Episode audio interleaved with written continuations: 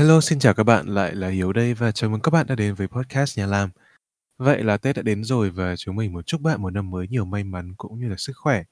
Và ngày hôm nay thì mình có một host đồng hành cùng với mình trong tập này, đó chính là Alo, alo, Bắp tới rồi đây. Đầu năm mới xin chúc các homie của chúng mình một năm mới, năm cho đầy hạnh phúc, gói cho trọn lộc tài, giữ cho mái an khang, thắt cho chặt phú quý. Một năm mới đến với sự khởi đầu mới, chúng mình xin gửi đến bạn tập podcast đặc biệt mang không khí Tết của hai miền Nam Bắc. Cho những bạn nào chưa biết thì cả mình và Hiếu đều là du học sinh từ miền Bắc, đang sống và học tập tại miền Nam. Vậy thì phỏng vấn Hiếu một chút là mày cảm thấy khác biệt lớn nhất khi ăn Tết ở mỗi nơi là như thế nào? Theo tao nghĩ thì cái khác biệt lớn nhất có lẽ là cái thời tiết á. Tại vì bình thường tao ăn Tết ở Hà Nội 15 năm rồi. Trời lúc trời Tết lúc nào cũng lạnh mà. Rồi đi đường người ta thấy mọi người mặc áo len, mọi người mặc vest. Rồi ở Hà Nội thì bình thường người ta thường gắn liền cái trời lạnh với cả cái không khí Tết đúng không? Nên là lúc mà tao mới vào Sài Gòn thì tao thấy trời lúc nào cũng nóng mà. Nên là mặc dù sát đến Tết rồi thì tao vẫn thấy nó không khác gì ngày thường cả. Đồng ý hai tay luôn. Tết ở Nam Định cũng vậy, lạnh quá trời. Thời gian gần Tết là một combo mưa xuân xong rồi gió lạnh, mặc thêm mấy lớp áo vẫn còn thấy lạnh ý. Có Tết nào mà hên hơn ấy thì Tết đấy trời vẫn lạnh nhưng mà có nắng ấm. Còn trong miền Nam thì Tết lại nóng hơn. Không khí Tết nhà tao toàn nhờ vào lúc dọn dẹp nhà cửa thì mới có cảm giác Tết đang gần kề. Uhm, nhắc đến Tết thì không thể nào bỏ quên đến áo dài là trang phục truyền thống của Việt Nam. Vậy mày đã từng có trải nghiệm nào về áo dài hay chưa? Thực ra từ bé tới giờ tao chưa bao giờ tao mặc áo dài luôn. Như hồi bé thì bố mẹ cho mặc cái gì thì mặc thôi, còn lúc mà lớn hơn một xíu thì tao thấy là mọi người đi ăn Tết, mọi người đi chúc Tết, mọi người hay mặc vest. Nhà tao thấy nhìn ngầu quá, tao cũng học theo tao mặc luôn. Thì tao nhớ là năm đó là năm lớp 10 mà lúc đó tao đang đi máy bay à, vào Sài Gòn đi chơi Tết thì tao đóng nguyên một bộ suit từ đầu đến chân xong rồi tao thêm cả cái cà vạt nữa. Nhìn tao đúng như kiểu doanh nhân nhưng mà đang đi hạng phổ thông á. Mặt mũi thì non choẹt nhưng mà mấy chị tiếp viên cứ gọi tao là anh nên là tao cũng hơi ngại nên là những cái lần tới dịp Tết thì tao mặc vest tao không có mặc theo kiểu formal nữa. Ờ, còn với tao á, thì hồi đấy còn nhỏ quá, với lại tao chỉ ăn Tết ở Nam Định lúc còn học tiểu học thôi. Mà lúc đó thì còn mập mập với lại nghịch như quỷ á, toàn mặc quần jean với áo phông, khoác thêm cái áo phao nè, xong rồi một miếng bịt tai, xách con xe đạp màu xanh đi phá làng phá xóm với mấy đứa em. Lạnh kinh khủng nhưng mà vui lắm.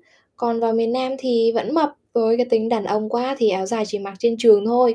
Mẹ tao thì mê áo dài kinh khủng ấy, Tết nào cũng phải may mấy bộ để mặc.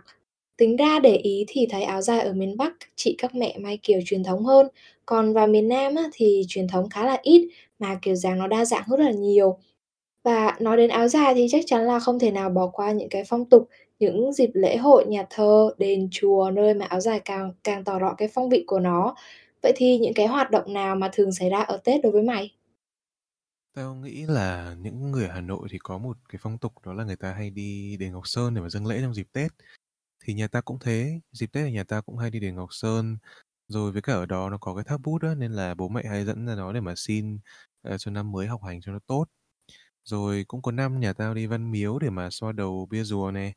Nhưng mà cũng phải khá lâu lắm rồi mà tao không quay lại Văn Miếu nên là ngoài cái bia rùa ra thì tao quên hết Văn Miếu nó nhìn như nào rồi.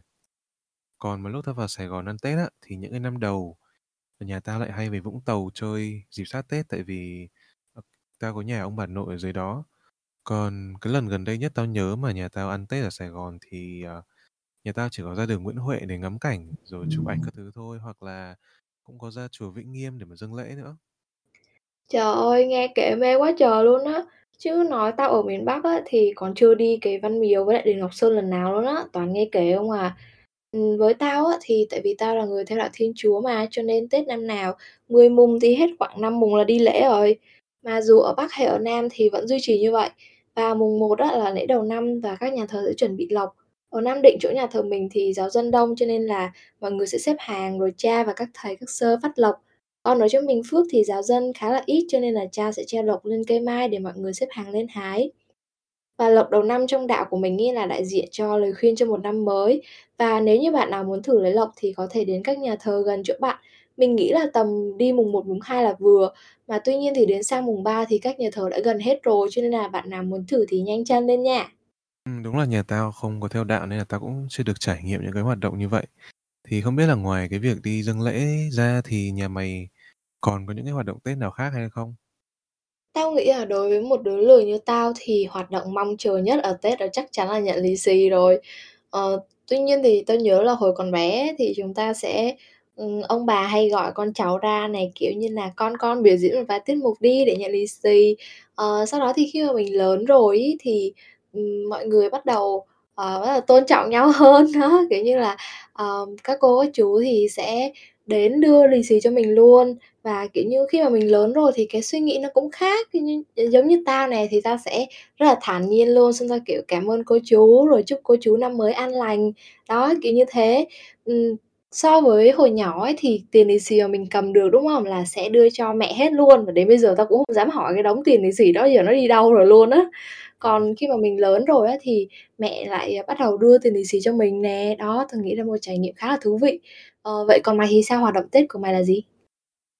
Tao nhớ là bình thường hồi bé thì nhà tao cũng chỉ có đi chúc Tết họ hàng rồi chúc Tết khách khứa các kiểu thôi. Thì tao nhớ là hồi đó cái routine ngày Tết của tao là tao sẽ đợi khách đến nhà tao. Xong rồi tao ra tao chào rất lịch sự, xong rồi tao sẽ ngồi đó tao đợi đến khi nào người ta lì xì tao rồi tao sẽ đi ra ngoài. Thì lúc đó tao chỉ muốn có nhiều lì xì thôi chứ đâu có biết tiêu vào cái gì đâu. Với cả sau Tết thì kiểu gì cũng phải đưa lì xì hết cho mẹ cầm. Mặc dù không biết tiêu tiền nhưng mà tao lại rất thích đếm tiền lì xì của tao, rồi có lần tao còn khoe nguyên cái đống lì xì của tao ra trước mặt khách luôn á. Kiểu, mày biết bọn trẻ con á, lúc mà nó khoe đồ thì nó đâu có bao giờ nó nói thẳng ra đâu. Nó chỉ có bê cái đồ chơi là cái đồ gì đó nó khoe nó lại gần mình thôi. Thì tao cũng vậy, ban đầu tao nhận lì xì xong là tao lôi nguyên cái túi đựng lì xì ra để mà tao đếm trước mặt người ta luôn. Xong rồi tao bị bà tao mắng trong một trận thì tao mới chừa cái thói đi khoe lì xì đó. Đối với tao ấy thì là một người có nhiều trải nghiệm Tết ở vùng quê nhiều hơn. Tuy nhiên thì để nói về cái không khí thành phố ấy thì tao nghĩ là mày là người có quyền lên tiếng nhất trong vấn đề này luôn ý. Thì mày cảm thấy là không khí thành phố giữa hai miền Bắc Nam nơi mày đang sống thì nó khác nhau như thế nào? Tao nghĩ là tại vì ở thành phố mà nên là cả Hà Nội hay là Sài Gòn thì nó cũng đều vắng cái dịp Tết thôi. Tại vì mọi người ai ai cũng về quê hết rồi, hàng quán, cửa hàng cũng đóng cửa hết. Nhưng mà tao thấy hình như là Hà Nội có vẻ trang trí đường phố nhiều hơn Sài Gòn á. Tại ví dụ như là mày đi những cái trục đường lớn như là ờ, như là loanh quanh Lăng Bác chẳng hạn thì mày sẽ thấy là ở đó người ta trang trí nhiều cái đèn màu, rồi đèn hình hoa, rồi băng rôn các kiểu. Còn vào Sài Gòn thì mày không thấy người ta trang trí đường nhiều mà người ta chỉ trang trí từng cái nhà riêng hoặc là những cái chung cư người ta trang trí ở cái tầng dưới mà thôi. Ừm, tao cũng nghĩ thế, tại vì, ờ, ở Hà Nội thì có lẽ là người ta tìm kiếm cái sự đồng điệu nhiều hơn, còn ở Sài Gòn thì tất nhiên đặc trưng của Sài Gòn chính là sự độc lập rồi. Ừm, tại vì cái không khí Tết như tao cũng vừa nói hồi nãy rồi là tao trải nghiệm ở miền quê nhiều hơn. Và miền quê thì Tết năm nào cũng đông vui và nhộn nhịp hết á, còn các thành phố thì dĩ nhiên rồi, năm nào cũng thấy báo đăng là vắng ngắt, tại vì người người ta về quê ăn Tết hết cả rồi.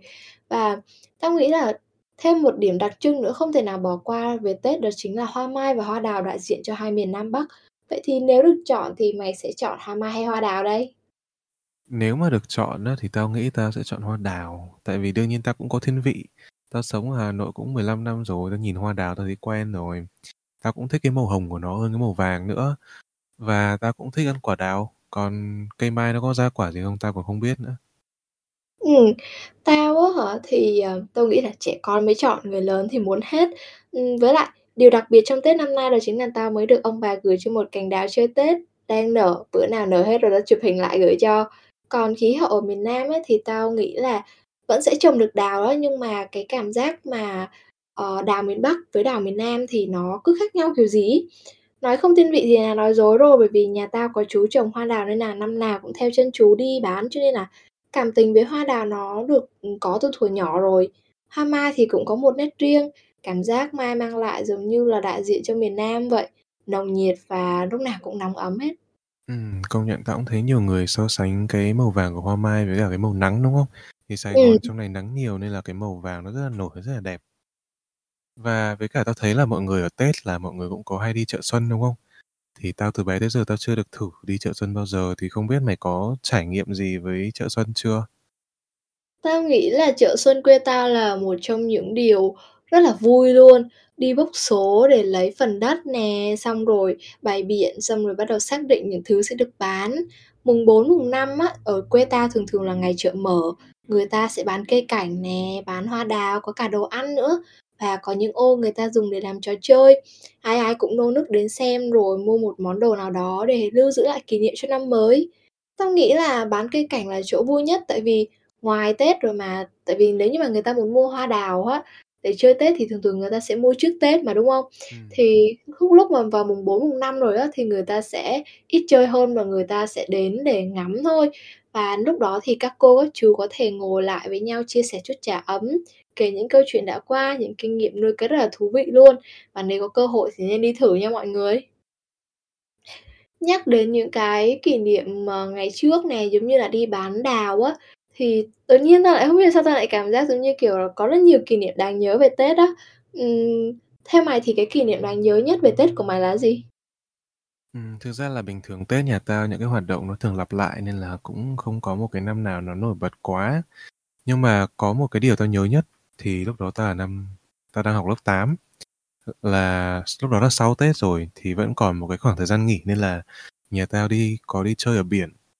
Và năm đó cũng là cái năm đầu tiên mà tao được tiêu tiền lì xì á, nên là tao rất là hóng.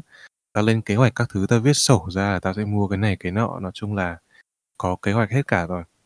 Và đấy cũng là cái năm đầu tiên tao được dùng smartphone. Thì từ bé đến giờ tao có bao giờ tao cẩn thận gì đâu. Lúc mà đến biển thì tao cứ để điện thoại trong túi xong tao nhảy tù xuống biển tao chơi luôn. Thế là vừa đi luôn cái điện thoại.